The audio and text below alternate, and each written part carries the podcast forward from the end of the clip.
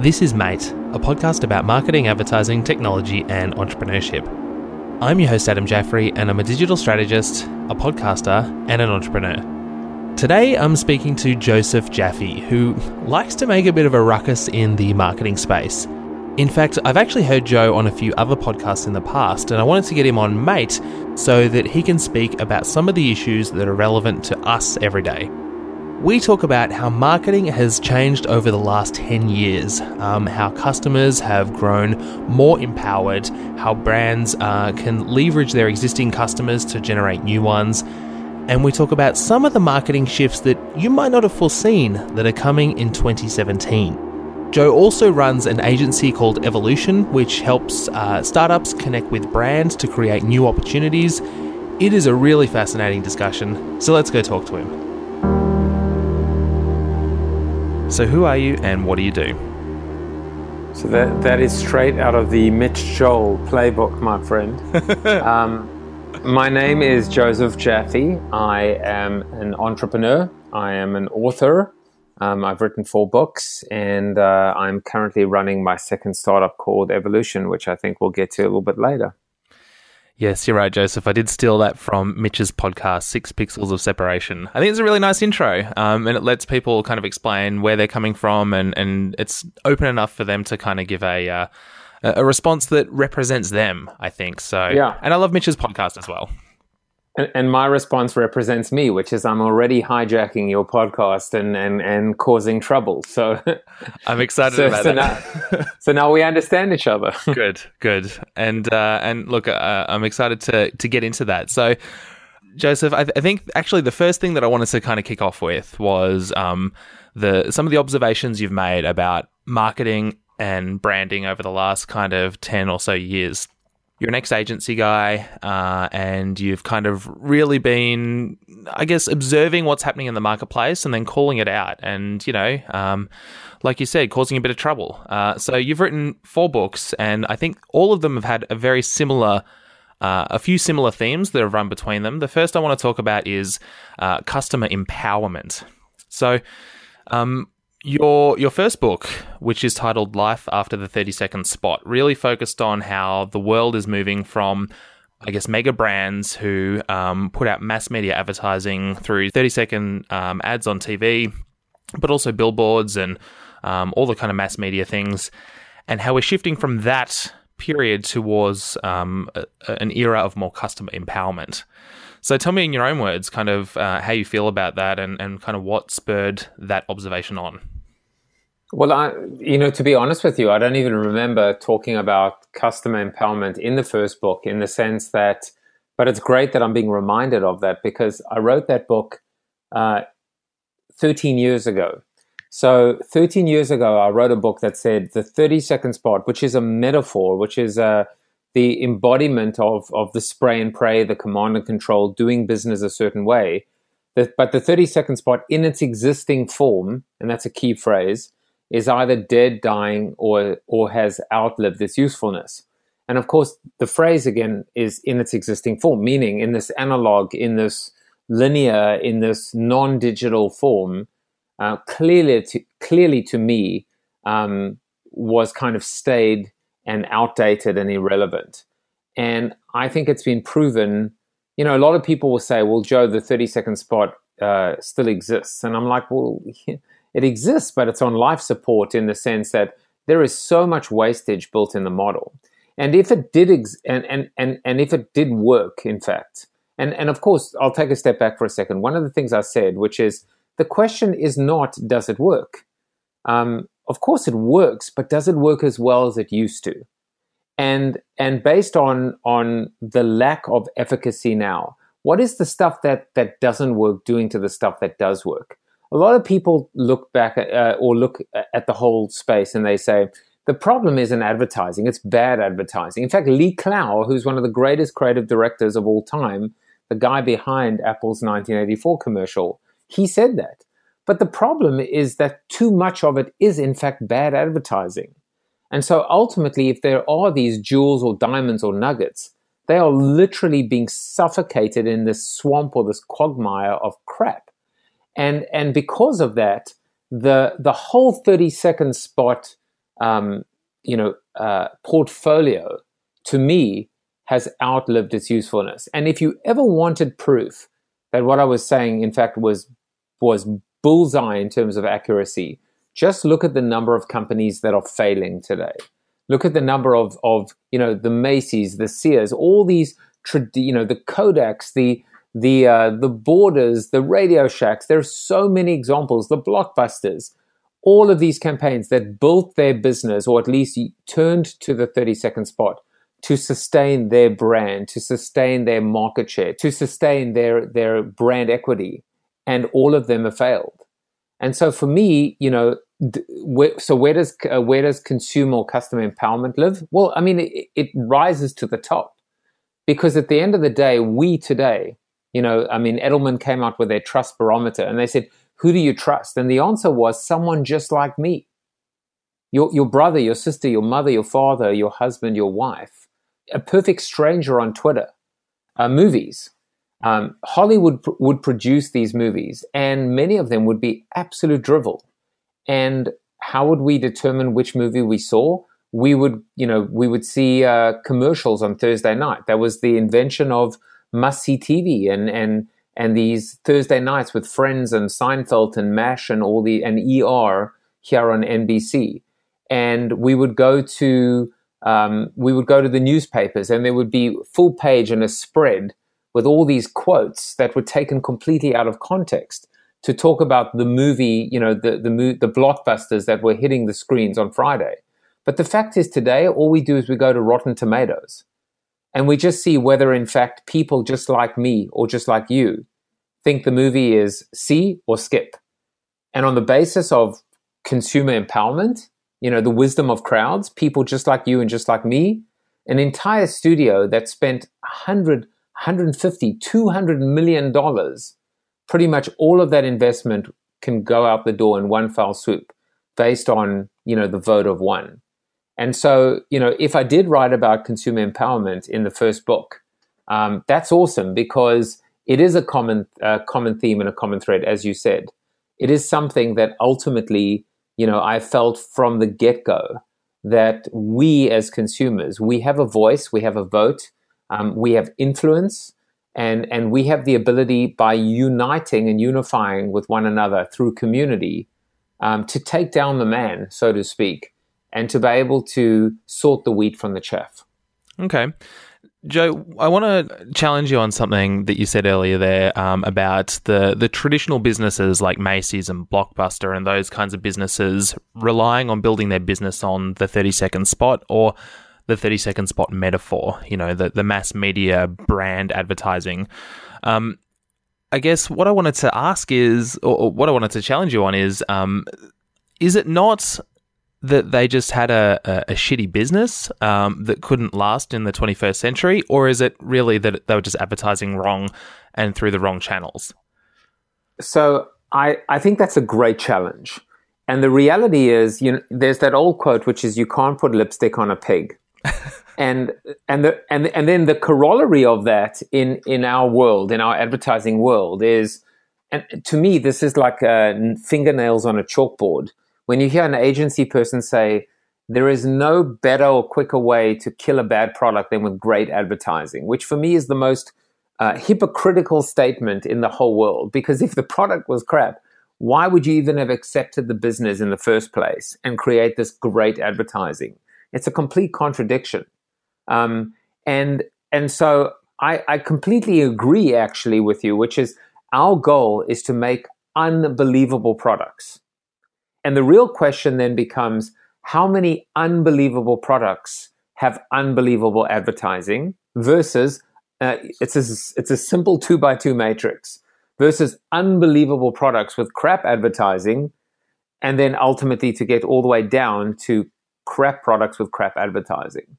And so, you know, what it comes down to, and and you know, I, have been thinking about this um, quite um, intensely over the last few weeks and even few months, which is the take consumer packaged goods for example.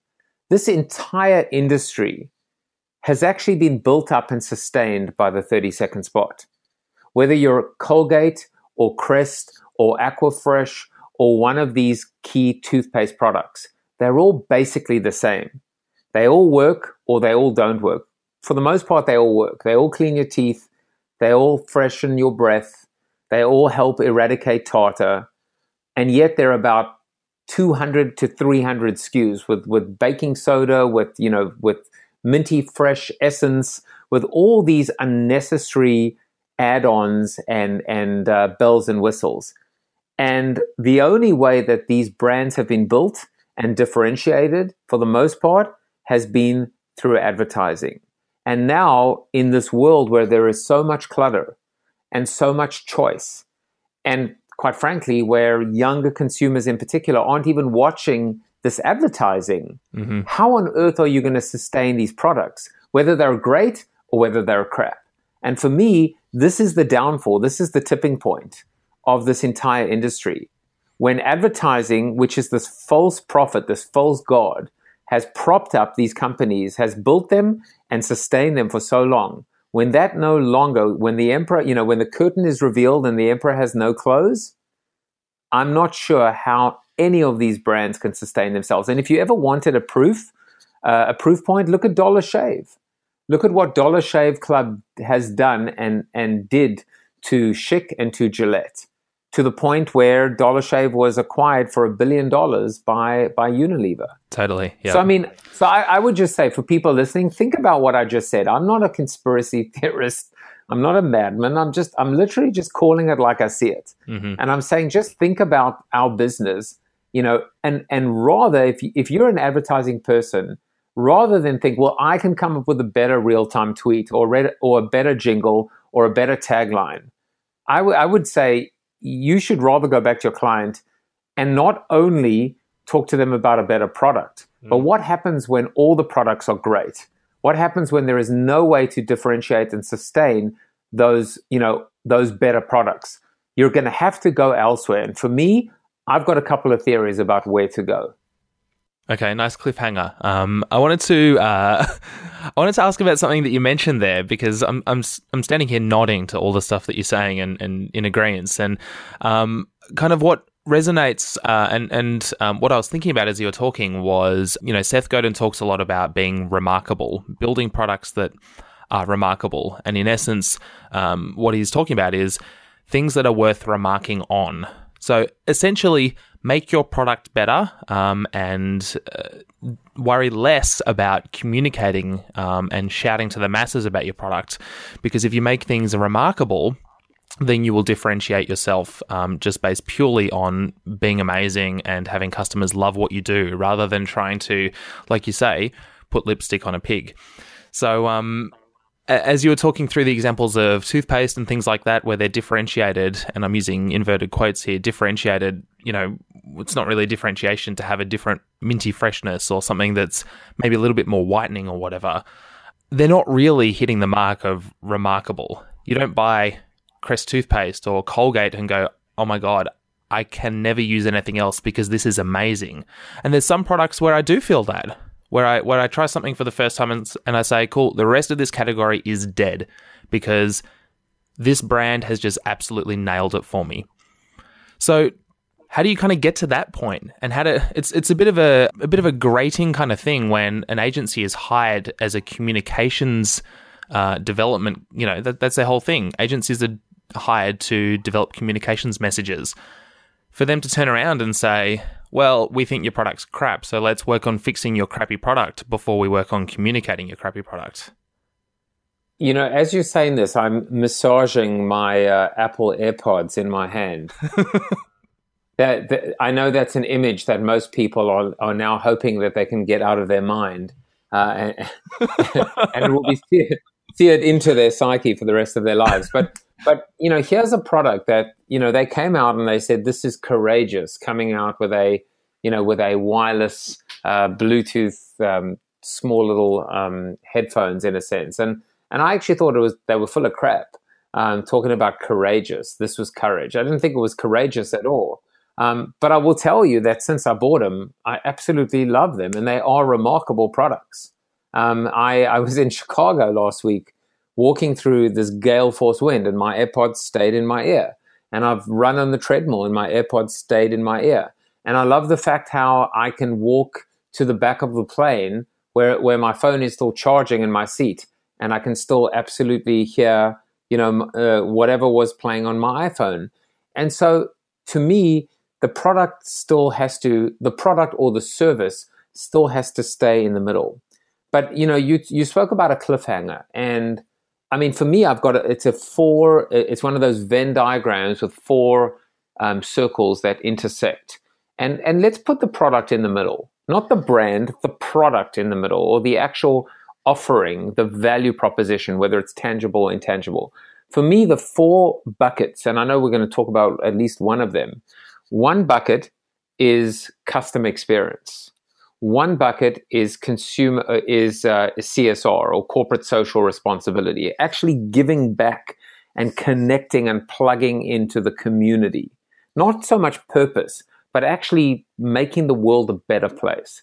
One to me is employee engagement, attracting and retaining the best and the brightest talent and one is innovation and specifically you know embracing and incorporating technology. And that kind of leads into a little bit of my evolution focus which is collaborating with entrepreneurs and startups.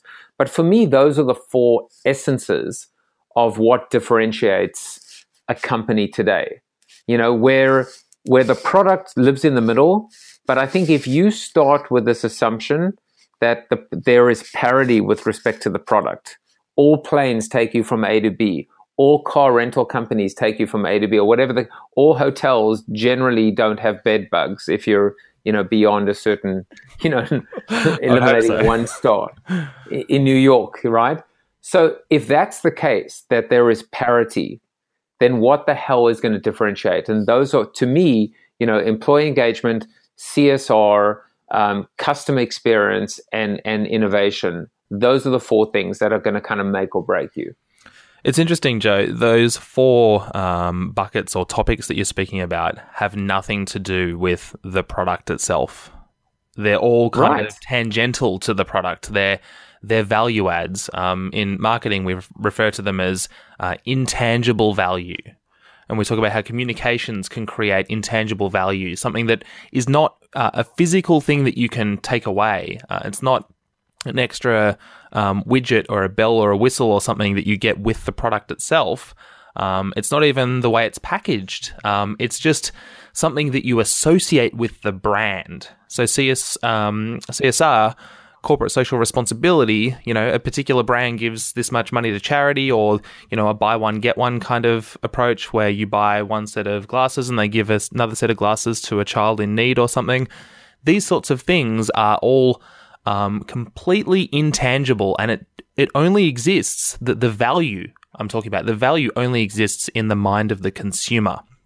So how do you go about creating that? And and um, well, actually, there's two questions there. How do you go about creating that? And then the second one, um, which maybe you can answer um, afterwards, is uh, is that really a, a defendable position if it's not a tangible thing? If it's just a psychological phenomena that's um, that's in the consumer's mind?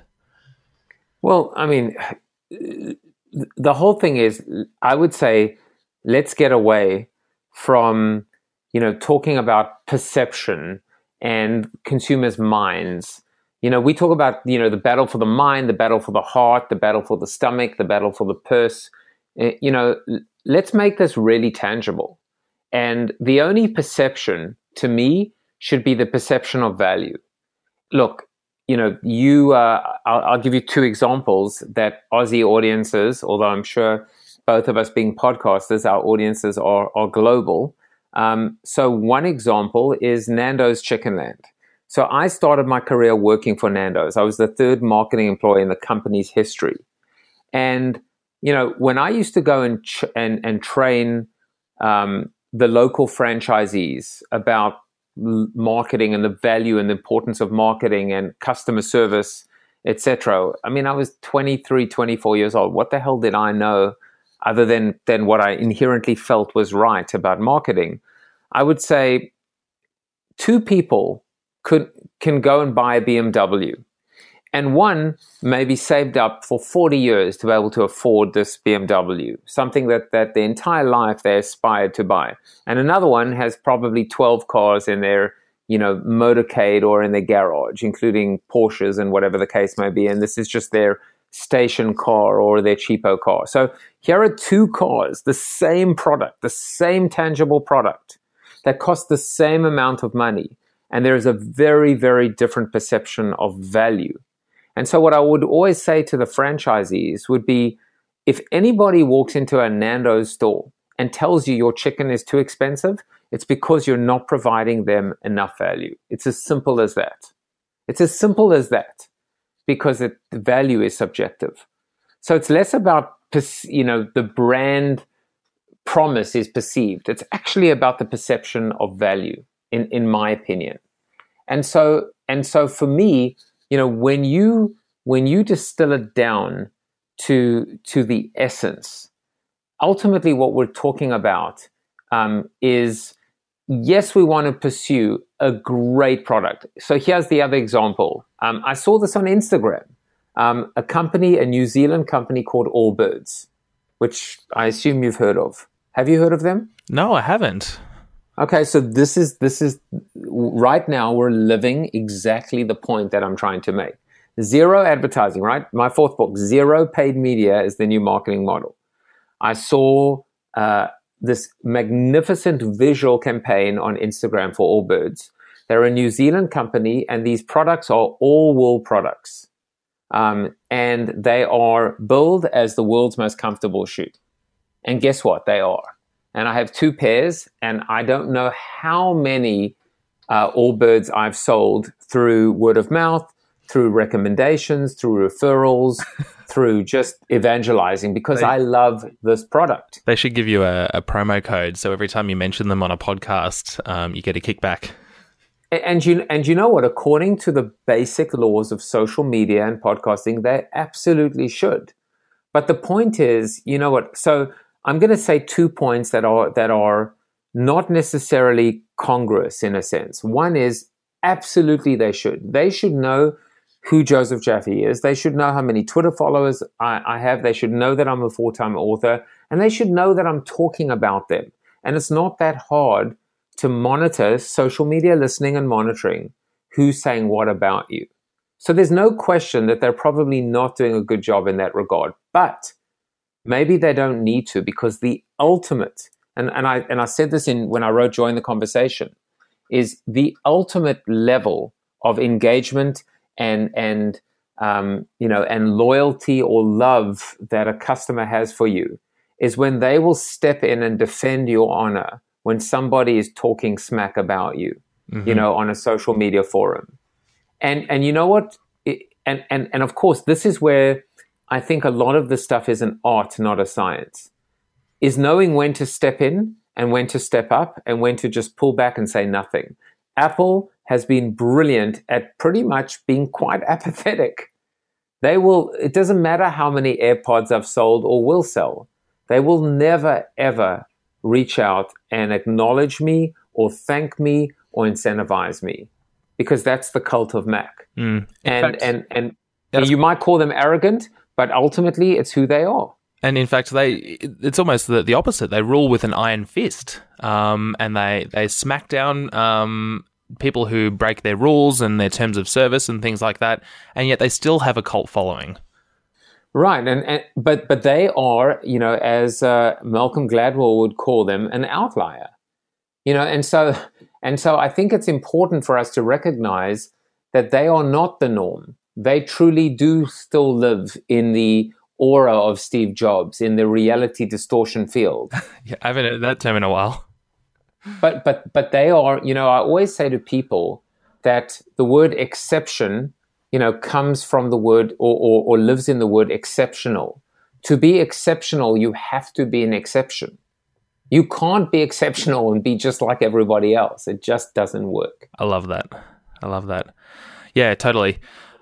Um, Joe, I wanted to ask you about um, one of your other books, uh, Flip the Funnel, which uh, is, is, really well. Tell me, what is the book about? Uh, and because um, we're kind of starting to, to, with this conversation, get into that territory. Um, so tell me about the book and uh, and what your kind of core message is from it. So, in my opinion, Flip the Funnel is the best book I'll ever write. Uh, and and of course, I always you know say this somewhat um, self-deprecatingly and, and irreverently. My problem is I've written four, so I've peaked too early. But for me, this is the, this is the silver bullet of marketing, which is without our customers and quite frankly without our employees, we have nothing and we are nothing. We can do nothing. We are completely sterile or impotent um, a, a, as marketers or as business people. And so the idea of flip the funnel, I mean, the subhead is how to use existing customers to gain new ones. In other words, retention is the new acquisition that we can grow our business from the inside out through you know the three c's what i call content conversation and commendations by formalizing and scaling advocacy by truly recognizing that our real work and the real value begins at the point of purchase not culminating with the point of purchase and so the whole idea was that you know the marketing and sales funnel should not get smaller over time. It should get bigger, larger over time. And that's what happens when you flip the funnel. So you flip AIDA, awareness, interest, desire, action, which is all about acquisition. And it becomes ADIA, which is acknowledgement, dialogue, incentivization, and activation. And, and, you know, I began the whole thesis by saying, what percentage of your revenue comes from repeat, returning, recurring, loyal, you know customers and revenue? And and and you know in the 80-20 rule if 80% of your revenue comes from retention versus acquisition then what percentage of your total marketing dollars go against that retention contribution?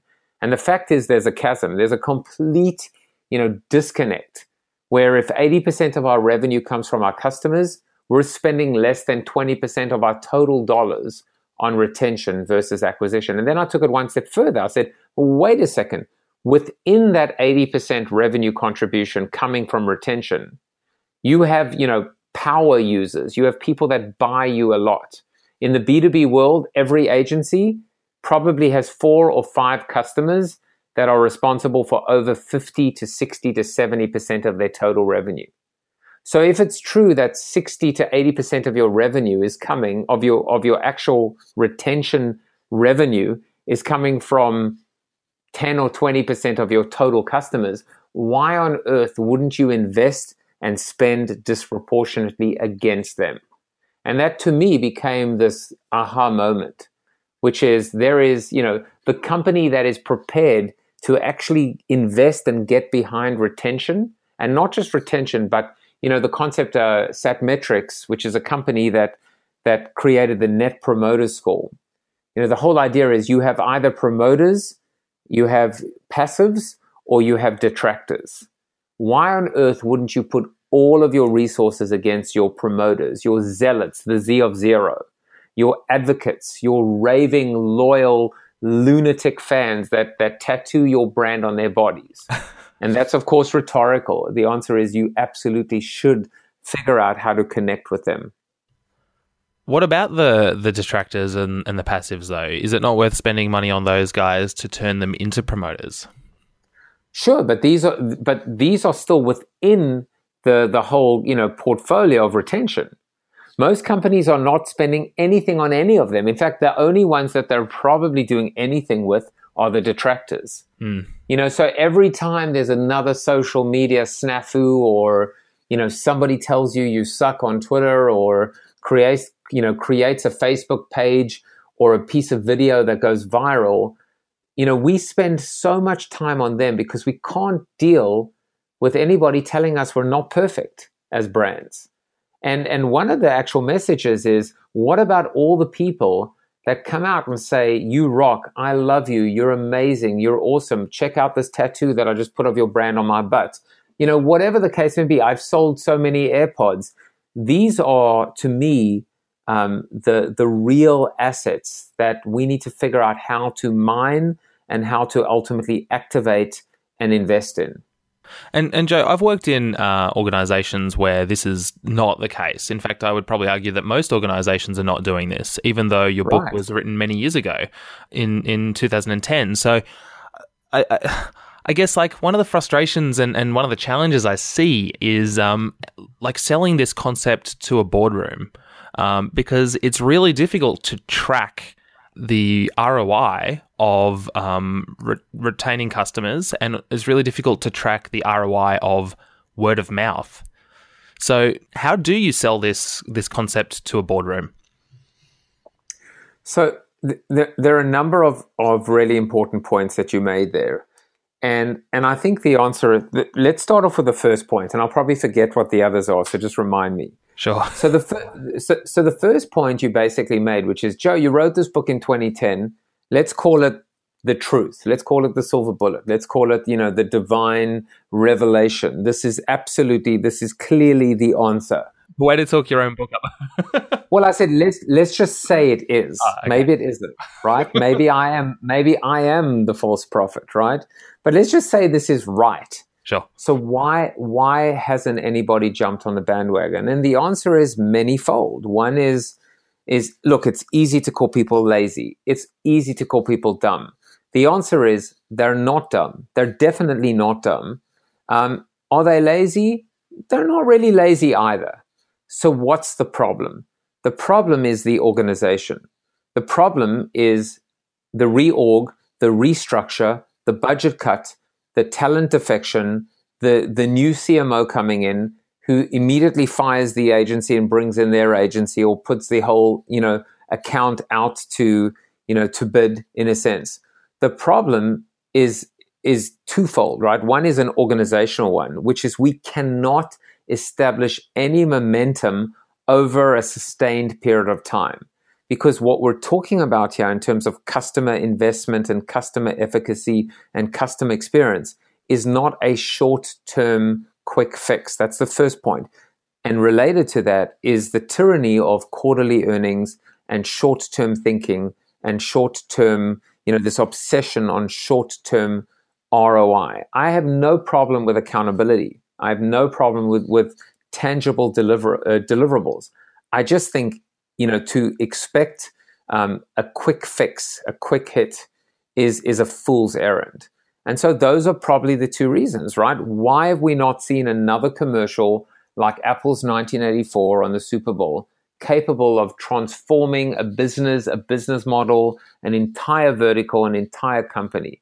And the answer is again, you know, it, it's not that we're not smart, that creative people are not living in organizations right now and agencies capable of coming up with an even better uh, piece of creative than Apple's 1984.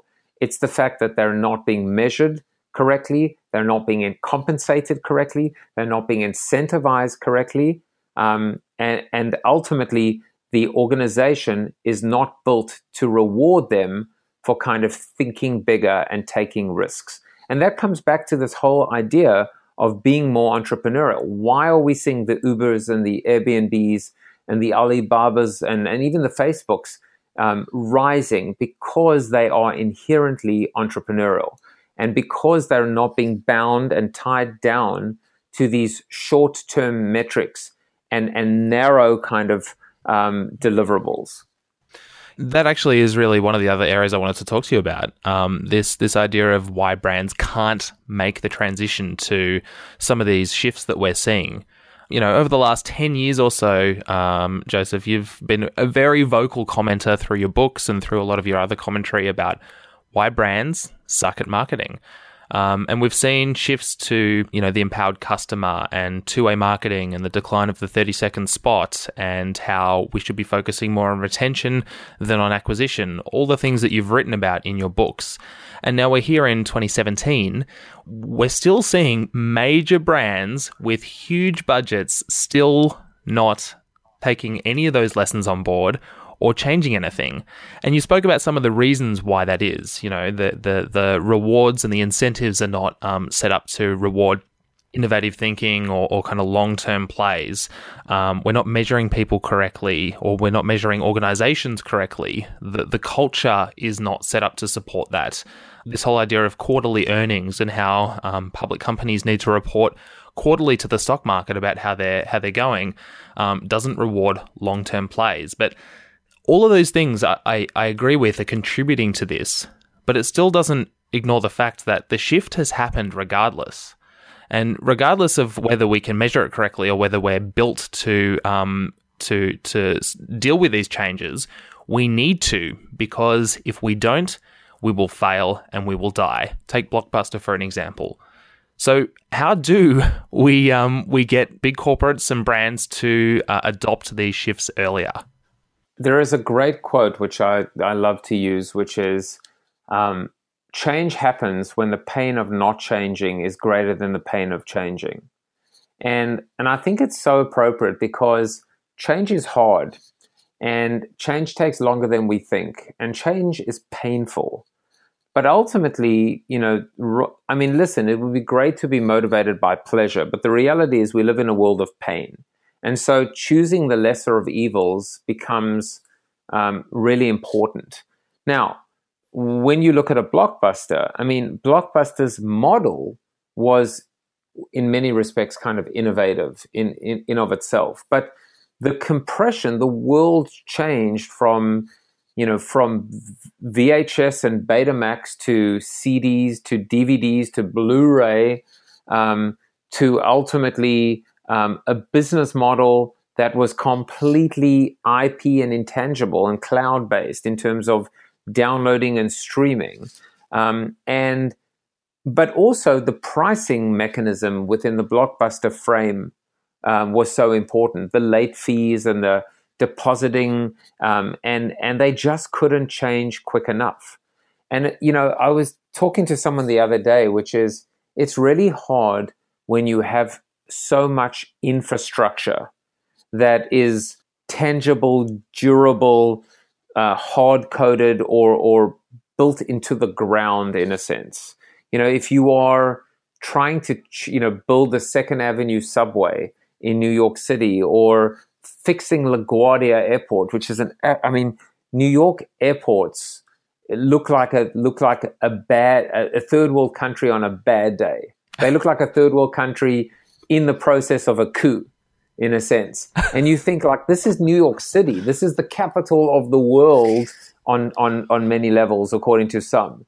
How is it that that our airports look like like you know like disaster zones in a sense?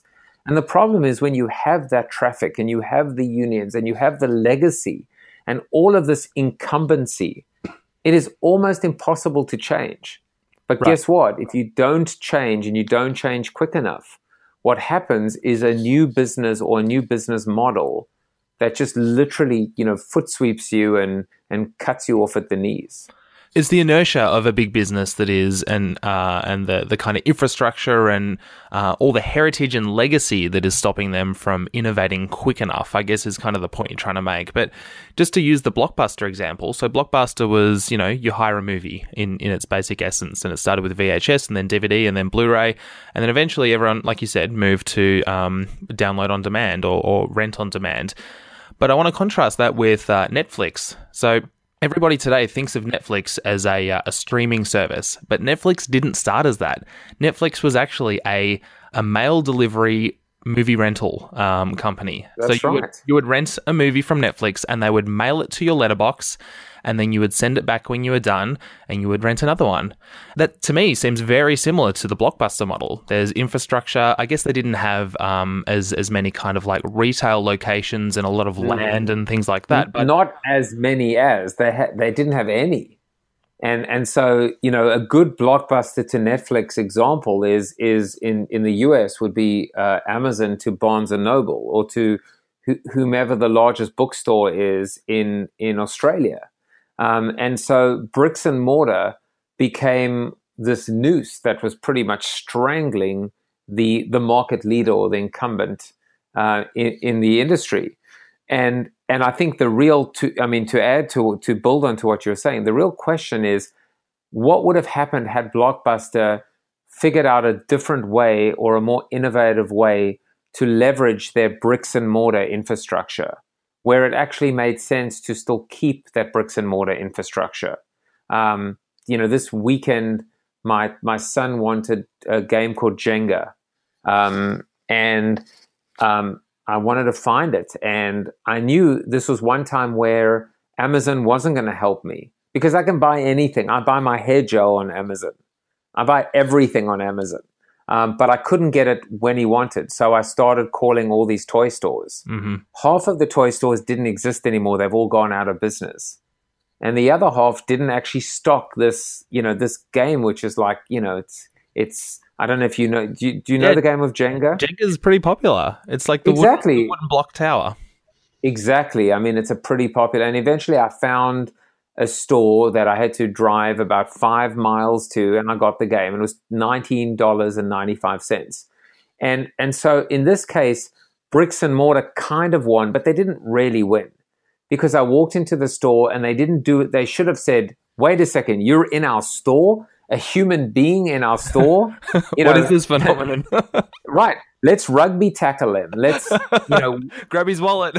Exactly. What could they have done? Maybe the one thing they could have done is ask for my email address or sign me up to a subscription, an innovative subscription model where they send me one random board game every month, which I can keep or return or, or, or send to, you know, uh, a person of need, you know, like Tom Shoes does, which again, Tom Shoes, are they the best shoes in the market? I have no idea. But when you buy one, they donate one to you know to to charity or to someone of need this is the kind of conversation that has to happen and it is a it is a conversation that is um, you know we've discussed culture we've discussed change we've discussed speed um, but ultimately it comes down fundamentally to a business model um, and the ability to almost you know embrace your heresy and put yourself out of business and if a company isn't prepared to embrace the thing that they fear the most um, they are probably going to be out of business.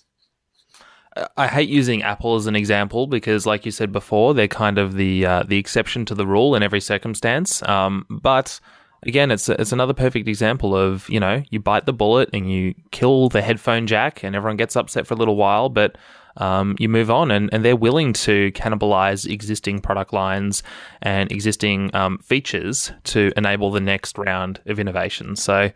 Um, right, and and by the way, they've embraced their kind of heresy, as I call it, many times. I mean, they opened up their iPod to to Windows, which is embracing their arch enemy um, in many respects. Um, you know, that's one way that the other thing that Steve Jobs did, did is he basically killed half of his products. You know, in consolidating and and and focusing. mhm. So they've actually done many times. They've gone against the, you know, they've cut against the grain or, or, or swum against the current, I should say, and done something that might not have been considered to be smart or popular or considered to be a best practice. So, Joseph, I'm going to ask you this again then. How does an organization plan for that? Because Apple is an anomaly. How can we replicate that with, you know, within Barnes and Noble or Dymocks, which is our kind of major book uh, retailer here in Australia, or all the other bricks and mortar retail stores that are struggling now, or anything else that's being um, put out of business, the taxi industry by Uber and, and hotels by Airbnb and those kinds of things. How can these industries with incumbency and a lot of investment in things like land and um, and people take on a, a basically these software only businesses? Well, I mean, I mean, part of the answer is the, the softball answer is they hire you to consult with them, uh, or, or they hire me. No, um, but, but I mean, but but but the answer is, you know, they've got to be able to, um, you know, embrace the thing that that ultimately could cannibalize or put themselves out of business. So, you know, when you look at when you look at or or you know, New York Times, I think January second wrote they said for non-tech companies if you can't build it buy it um, which is exactly the vision that i had when i started Evol8tion five years ago. Basically saying these startups that are putting you out of business if you can't build this yourself go and buy them. And and i think that's one of the answers which is embrace the thing that you fear the most or embrace this entrepreneurial revolution and and be prepared to innovate um, and that innovation, uh, you know, will ultimately cannibalize or threaten to cannibalize, um, if not your core business, at least the legacy of the people that sustain that core business. Um, but from that, you know, that act can come your legacy. So embrace your heresy to define your legacy. So let me give you an example, a crazy example. McDonald's, right? What would happen if McDonald's had to put a scale in in their fast food outlets? Um, what would happen if McDonald's actually had a scale that you had to step on in order to get to the counter to order your, you know, your Big Mac? Um, what would happen if their dollar menu was actually influenced by the scale? So the dollar menu had a multiplier, and the more obese you were, the higher the actual pricing became. It's a fat tax. A fat tax, basically. Now, the whole point is, it sounds almost you know, you probably feel uncomfortable hearing me talk about this, or people maybe that work for McDonald's that listen to your podcast are probably angry right now. But the fact is, this heresy has happened in the US. Every fast food outlet has to put their calorie count on their menu. So when you go in now and you say, what the hell? 1200 calories for this? You know, you go and buy a popcorn at Yankee Stadium and go watch a baseball game the smallest popcorn is is 2800 calories or something ridiculous like that. Mm-hmm. that is that is transparency what happens when suddenly you know there are no soda machines anymore in schools here in the US what happens when you know he, he didn't i don't know if, if he ever succeeded but mayor bloomberg who is the mayor of new york city wanted to outlaw the big gulps in in the 7-elevens the point is you know, Victor Hugo once said, There is nothing as powerful as an idea whose time has come. And this brings us all the way back to consumer empowerment. It's less about I'm empowered and I can choose the brand that I want to, the, the Crest versus the Colgate. It's more about my life and the world I live in and this consciousness that says I'm going to make choices and I will vote with my with my tweet and with my pocketbook po- pocketbook and and and with my community. But ultimately by doing that the rising tide floats all boats. And if a company doesn't want to get on that you know or get on that bandwagon they're going to be left behind so, Joseph, let's talk about Evol8tion, uh, the agency that you started, your most recent venture, um, and uh, it's it's linking startups with brands. So, tell me about like why Evol8tion exists. So, so evol- Evol8tion exists um, because of a question. What if Kodak acquired Instagram? What if Blockbuster had invested in, in Netflix when they had the chance? Much to the conversation that you and I have had, uh, you know, today, mm-hmm. which is this idea of building a bridge between startups and brands, between Madison Avenue and Mountain View, between corporations and startups or executives, uh, C-suite executives and entrepreneurs. I think it's based on this idea that, you know, today the companies that are rising and growing and creating unbelievable market cap and, and market share and and have consumers hearts and minds let's go back to perception right? Hearts and minds. They're not the big corporations. They're not the macy's the macy's and the sears of the world. Um, they are in fact um, you know the amazons and the and the alibabas. And you know, my I looked at this and I said, well, well, first of all, two things. One is, you know, you've got all these startups, tens of thousands, hundreds of thousands of them, with ideas but no money, and then you've got all these brands. Let's call them 2000, right? The global 2000 corporations, and they have all this money but no ideas. So what, mm-hmm. I was like, wait a second. One has ideas but no money. One has money but no ideas. You guys should be talking to one another. Mm-hmm. And you don't, and, and, and as a corporation, you don't need to be a spectator. You don't need to be on the outside looking in, uh, looking at the VCs and the angels and this whole ecosystem of developers and designers and coders and entrepreneurs. You can absolutely play a part, an active part. And so I kind of looked at the space and I said, First of all, what if we could reverse engineer the startup from the brand backwards? What does that mean? Well, and where does it begin? I was like, well, it begins with advertising. It begins with recognizing that whether it's a GM or an AT&T or a P&G or a Verizon, these are companies with billions of dollars of, of, of not only just marketing, of media dollars. And when you when you add to the advertising and the media dollars, and you look at you know at customer experience, and you look at corporate social responsibility, and you look at all of these dollars, I was like, wait a second, I know exactly where the money is going to come from.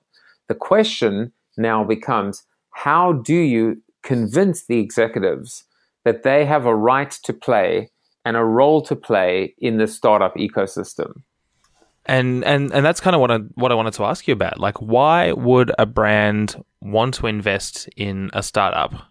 Like beyond what we've spoken about, the the Kodak buying Instagram or, or Blockbuster investing in Netflix, that's really easy to connect the dots in hindsight. Um, once you've almost been put out of business or you are put out of business, in those two examples, to say, oh, we should have maybe done something about that back, you know, five years ago. But uh, looking forward, those dots are really difficult to predict.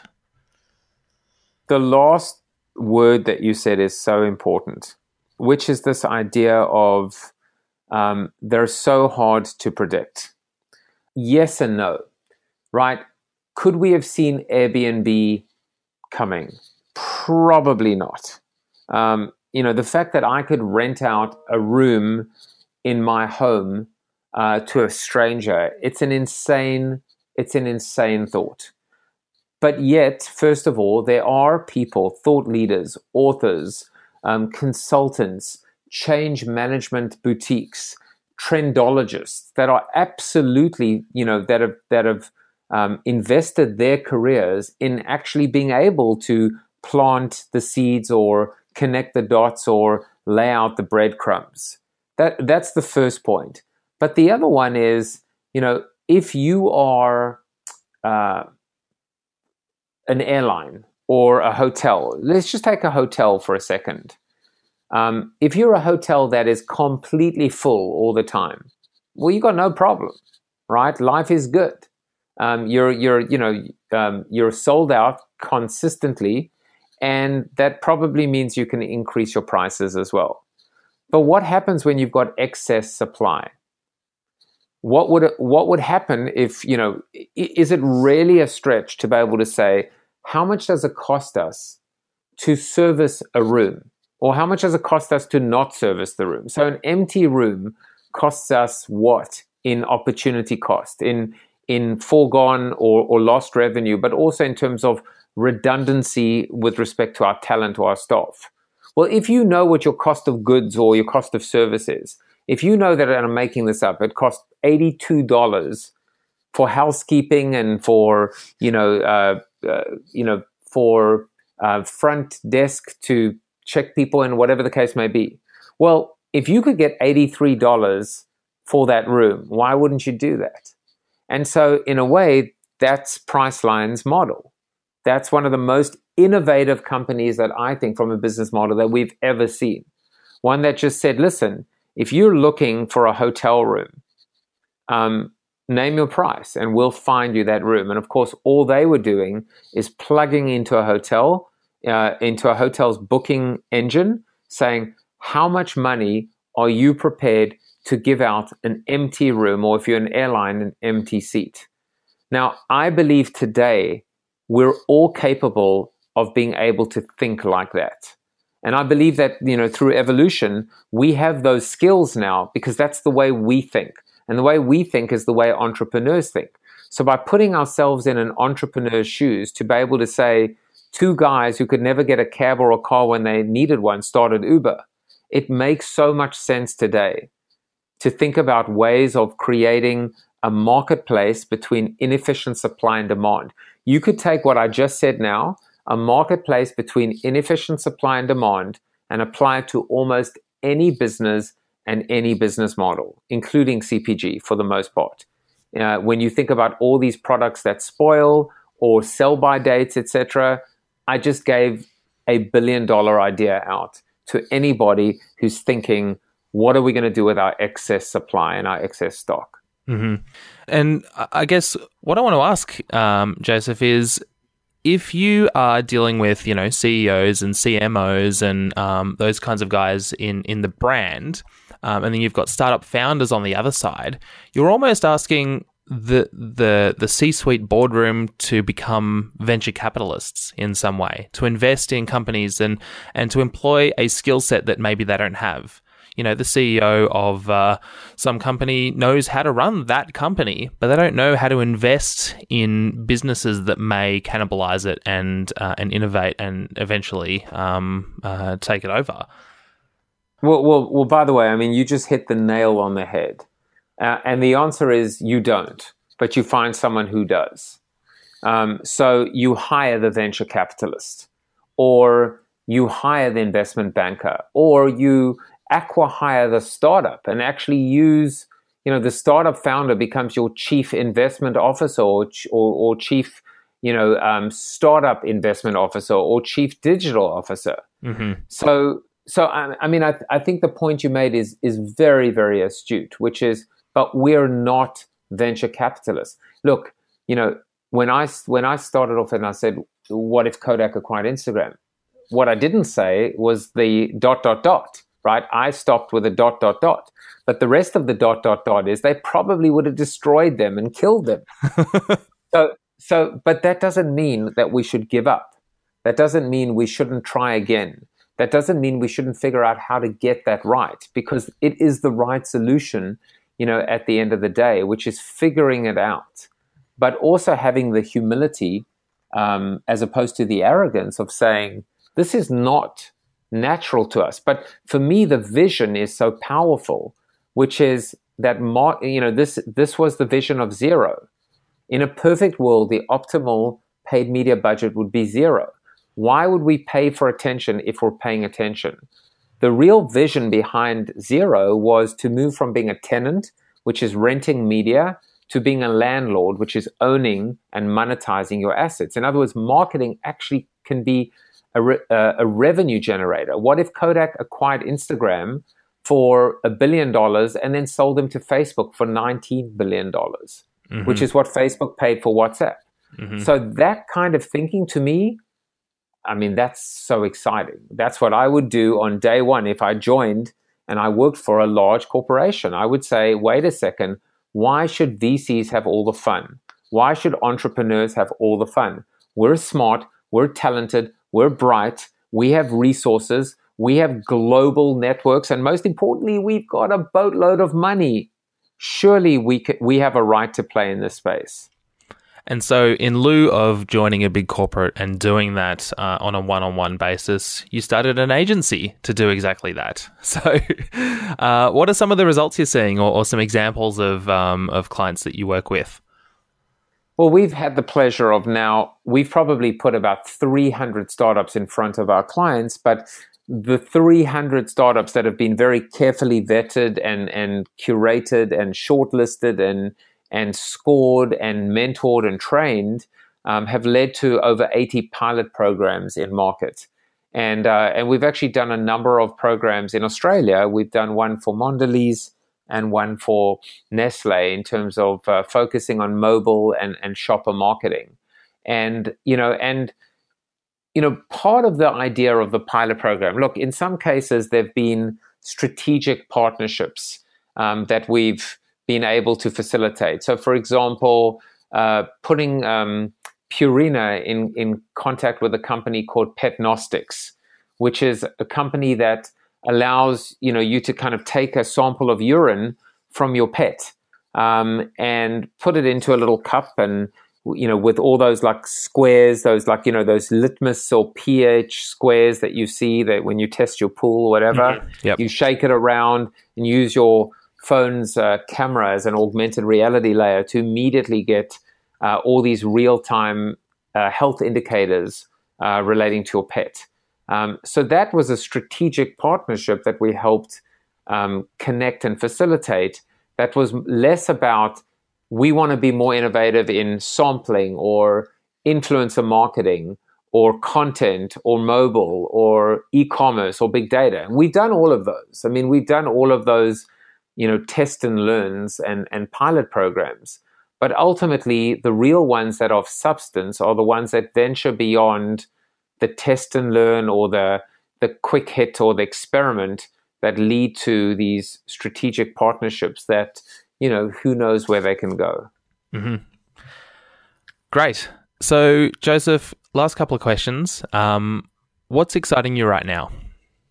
You haven't figured that out based on this conversation. uh, this podcast is exciting me right now.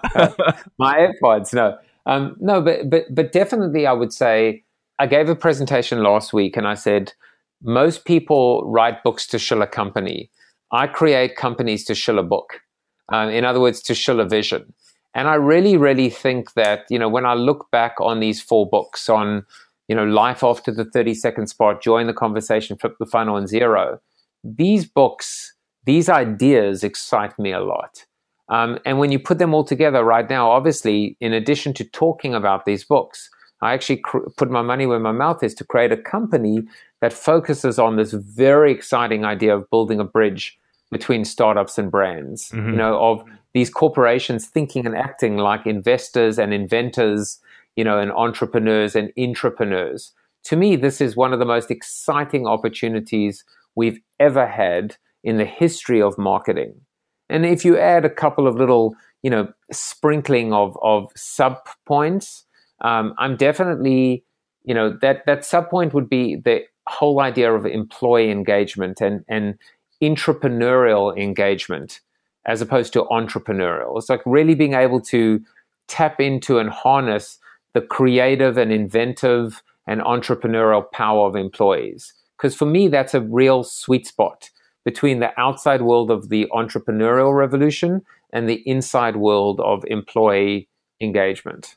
Absolutely. And the employees are the ones that have direct contact with your customers. So they know directly what uh, what what they're dealing with and what their challenges are and what their problems are. So if you empower them to um, exactly, yeah, totally.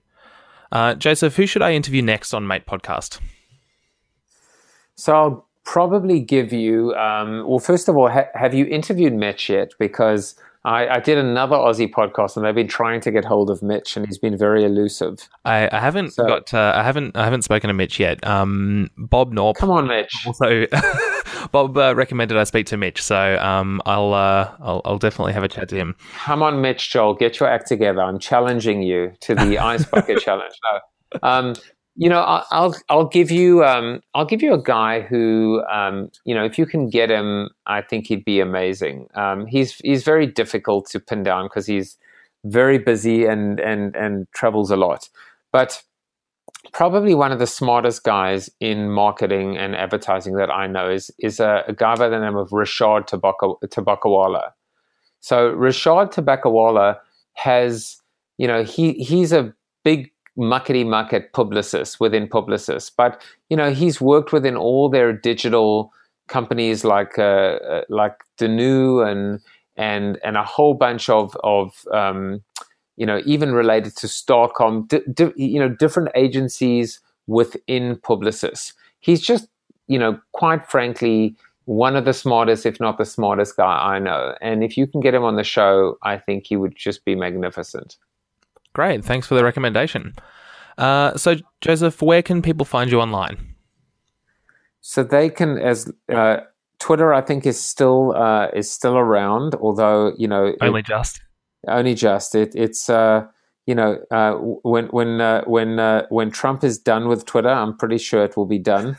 um, but until then, um, I'm Jaffe Juice on Twitter, and um, you know you could probably find me, although although I'm embarrassed to say my content creation has been abysmal. That's what happens when you're actually focusing on on on running a business. Um, but you can find me on all the usual channels. My blog is called Jaffe Juice. In fact, I'm Jaffe Juice on most social media channels, and of course, you can find me on LinkedIn or or Google. Just just search for me, and you'll find me. And and I'll pop some uh, links in the show notes to your books as well if people want to check them out because they are a great read. Well, Joseph, thank, thank you, for coming on the show. Um, this was uh, a fascinating discussion. I actually had a lot of fun and and uh, learned uh, a great deal as well. So thank you. It, it, it, was my pleasure, and I apologize if, if it felt like a, a giant one hour rant. Um, but uh, you know, this is what happens when it's uh, 10 p.m. at night on the on the East Coast. Um, I enjoyed it as well, and I hope uh, I hope people listening as well, um, you know, enjoy it too. Uh, and look, that's kind of your style, right? To, to go on a bit of a rant. So um, that's why I wanted to, only, to have you only, on the show. Only when I'm comfortable. All right. Well, thank you.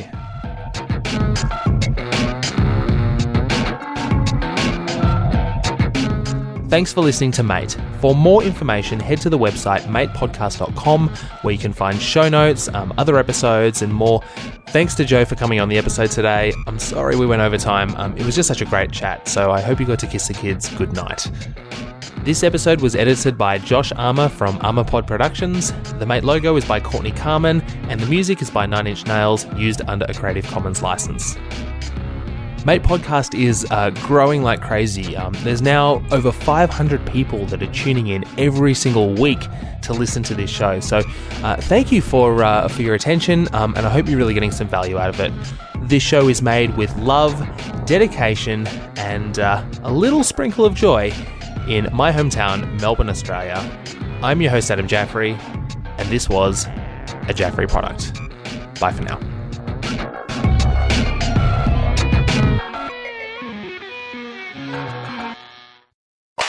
At Jaffe Juice says, and Mitchell, you're next. and I'll retweet it and I'll go, come on, Mitch, stop being so busy.